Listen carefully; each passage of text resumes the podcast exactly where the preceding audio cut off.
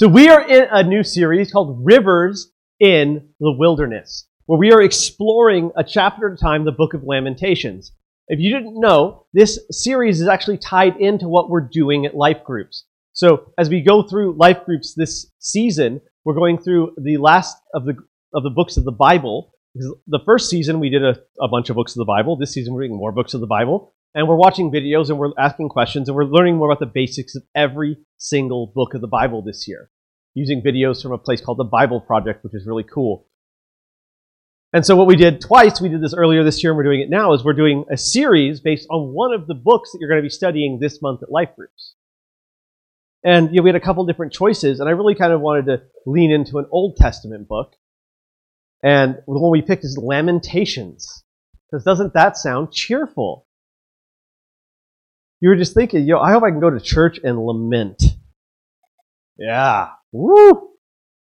And last week, I started the series with chapter 1 in a message entitled, When the City Burns Around You, which is also very cheerful.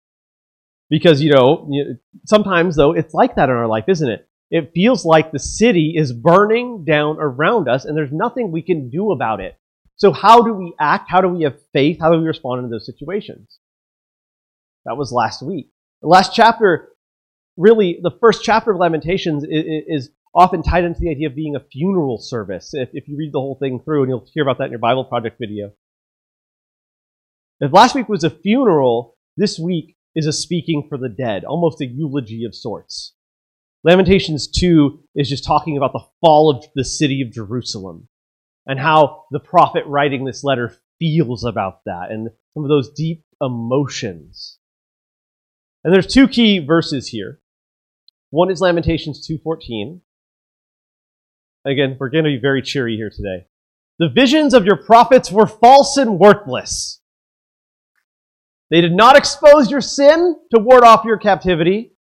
The prophecies they gave you were false and misleading. Hallelujah. He's saying Jerusalem fell because you listened to the wrong people. You let the wrong sources speak into you. You had prophets who just told you what you wanted to hear. And that has been true throughout the ages. If somebody is talking to you and it's a spiritual matter and doesn't kind of pull you a little bit, it might not be true. If it always makes you happy, and I'm doing everything perfectly, it might not be true. Because I don't know about you, but I'm pretty messed up. And when I really read Scripture, I listen to people preach on Scripture, it usually kicks me in the shin a little bit. Because I realize, oh man, I'm pretty messed up. But these prophets, these false prophets, he's lamenting, these people just told you what you wanted to hear. They didn't tell you what you were doing wrong so that you would not end up in exile. They give you false and misleading statements. In 2:17, he's kind of assigned the blame. And then he says, hey, the Lord has done what he planned. He has fulfilled his word, which he decreed long ago. He has overthrown you without pity. He has let the enemy gloat over you. He has exalted the horn of your foes. So the visions of your prophets were useless. They didn't tell you what you needed to hear to not have all this happen to you. They just spoke into you, and they said the things you wanted to hear. So you're like, yeah, we're doing great. Keep worshiping idols. Keep sinning. Yay! I can do whatever I want, and God doesn't care.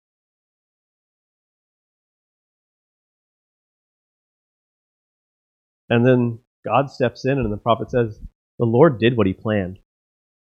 This wasn't a surprise to God that you went into exile. He fulfilled his word, which he decreed long ago. When you read the covenants of the Old Testament, it talks about how God's going to bless you if you follow his law, but if you don't, there's going to be consequences. And the prophet here is saying, these are the consequences of your actions. He's overthrown you. He's let the enemy gloat over you. He's exalted your foes. I think one important point to make, because this chapter really has a lot to do with the wrath of God. Now, when I say that, I think different images evoke in different people. I know for Pastor Tim, plays Magic the Gathering.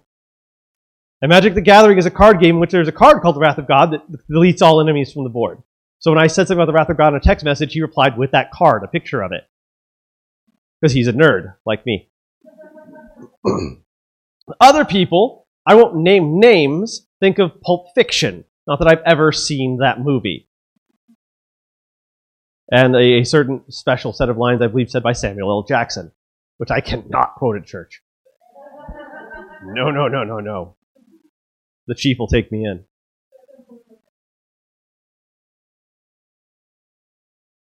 And one of the things, and again, this will be in our life groups, and you'll get to discuss this a lot more, but I want you to understand what divine wrath really is.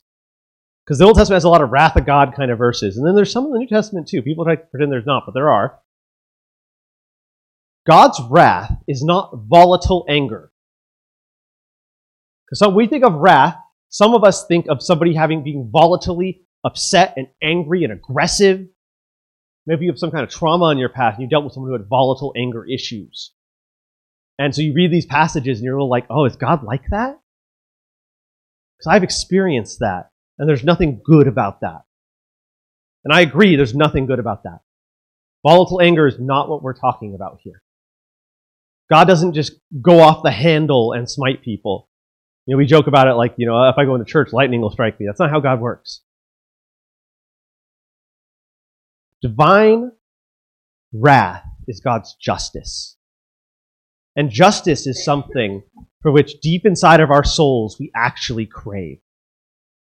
So when we read about the wrath of God, we don't want to think of this being this volatile, angry, just God smiting people out of just impulse. But what his wrath is, when we read about it in Scripture, is the Lord has done what he planned. There's nothing spontaneous about it. There's nothing volatile about it. God does what he plans. He fulfills his word because God is always true, and he does what he has decreed long ago. When sin goes on for too long, God implements justice. Which, if you can get that in your soul the right way, will actually be a very comforting thing. Because many times, when we have moments of doubt, we have moments of, God, how can you let that happen? 2-year-old dead this week in our city. God, how can you let that happen?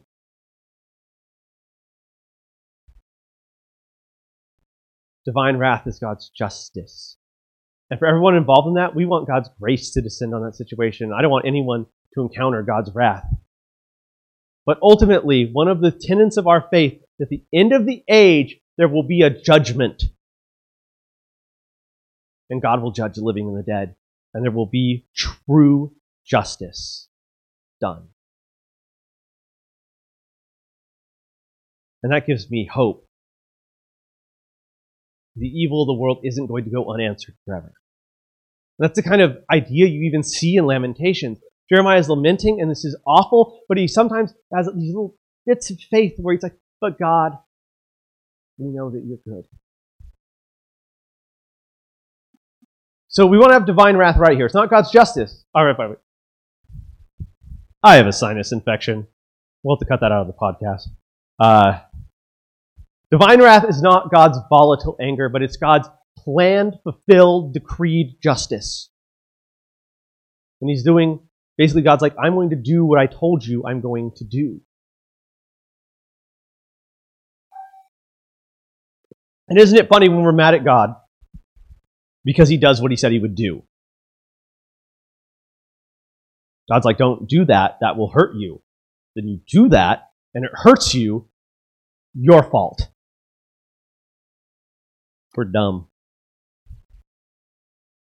I'm including myself in that, by the way. So we're going to take this little bit where the prophet's talking about the fall of Jerusalem.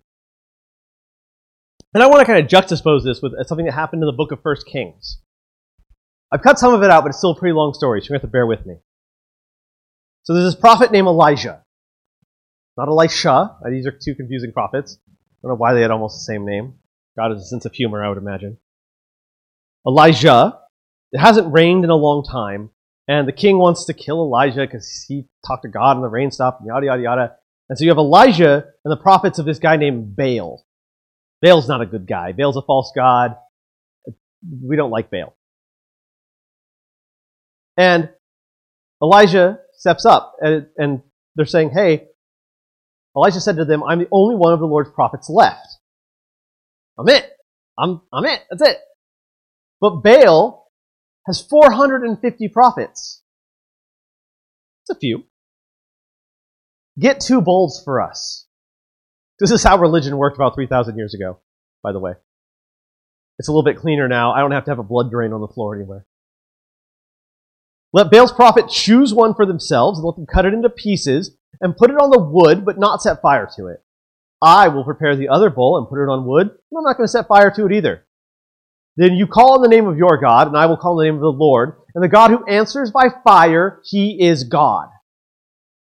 So they're going to set up two competing altars with a side of beef, and they're going to call on their God to bring fire, and whichever God answers by fire is the true God. And so they do all this, and the prophets of Baal, 450 of them, and they called on the name of Baal from morning till noon. Baal, answer us, they shouted, but there was no response. No one answered. And they danced around the altar they had made. This is one of my favorite parts of Scripture right here. At noon, Elijah began to taunt them. Shout louder, he said. Surely he is a god. Perhaps he's deep in thought, or busy, or traveling. Maybe he's sleeping and someone needs to go wake him up. But there was no response. No one answered. No one paid attention. Then Elijah said to all the people, come here to me. They came to him, and he repaired the altar of the Lord, which had been torn down. And then, I had to skip ahead, we want to be in reading this for a million years. Basically, he dumps a bunch of water on it. Water, he's trying to get fire, so he dumps water on it. And at the time of the sacrifice, the prophet Elijah stepped forward and prayed, Lord, the God of Abraham, Isaac, and Israel, let it be known today that you are God in Israel, and that I am your servant, and have done all these things at your command. Answer me, Lord, answer me, so these people will know that you are God, and that you are turning their hearts back again. Then the fire of the Lord fell and burned up the sacrifice, the wood, the stones, and the soil, and also licked up all the water in the trench. So we see the prophet writing in Lamentations about the fall of Jerusalem, about how God's planned wrath has come, and God has done what he said he's going to do to people who continually disobeyed. Then we go back way earlier in Israel's history, and we see the same sort of thing playing out. Because this is in Israel. Israel has an evil king, and they're worshiping Baal instead of God. And these people who are worshiping the false god are trying to get that false god to do something for them, and then God answers with fire on the other one. We have to understand with all of this that God is slow to anger, but will judge human evil. That's one of the themes of Lamentations. And again, is it the most cheerful theme? Not always. But I think when we shift our perspective from it being some sort of volatile wrath to being, hey, everything that's wrong, God is going to make it right, this actually becomes a statement of hope that God is slow to anger. But someday, everything that's wrong, he is going to make it right.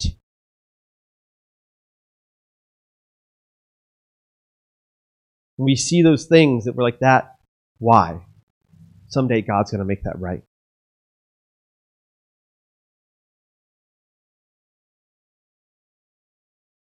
Ecclesiastes has a couple of verses that I love here. It says, consider what God has done. Who can straighten what he has made crooked? When times are good, be happy. But when times are bad, consider this. God has made one as well as the other. Therefore, no one can discover anything about their future.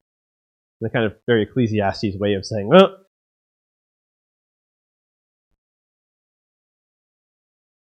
the good times, the bad times.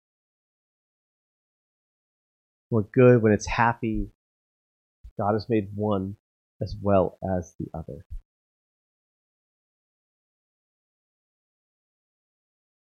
The prophets of Baal were dancing in the wrath of God.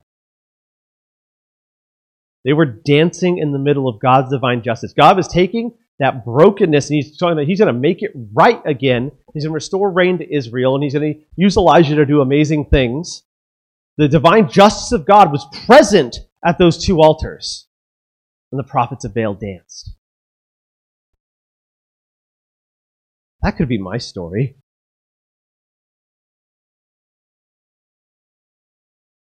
I'm just dancing along, doing my own thing, thinking there's no consequences to my action.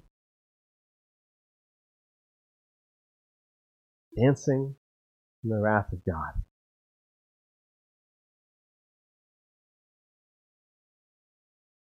When you're dancing in the wrath of God, the divine justice is there. Do you know that Jesus is actually right next to you? With grace. And he wants to cut in. You're dancing, you're going the wrong way, you're doing the wrong thing, you're making the bad decisions, and Jesus is like, hey, let me cut in here. Let me cut in here with my grace and my love, and I'm going to dance you off in a different direction, and I'm going to take you into the life-empowered mission of Jesus. I'm going to make you an agent of love and hope and peace, and you're going to be the one who's going to see those wrong things and make them right.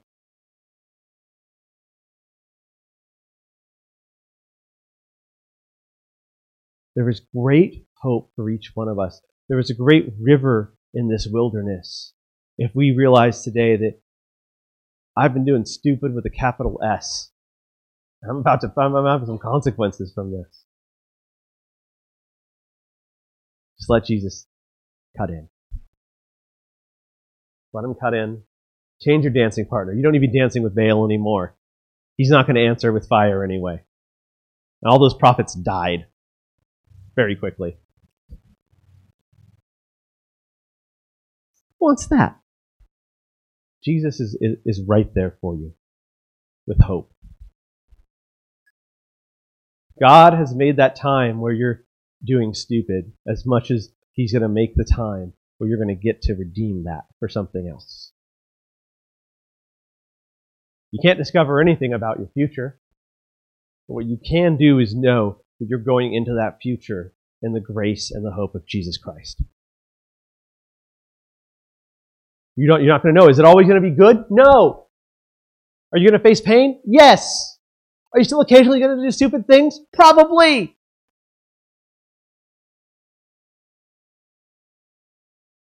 But I'd very rather be dancing in the grace of God as I go through those than dancing in the wrath of God. Would you pray with me?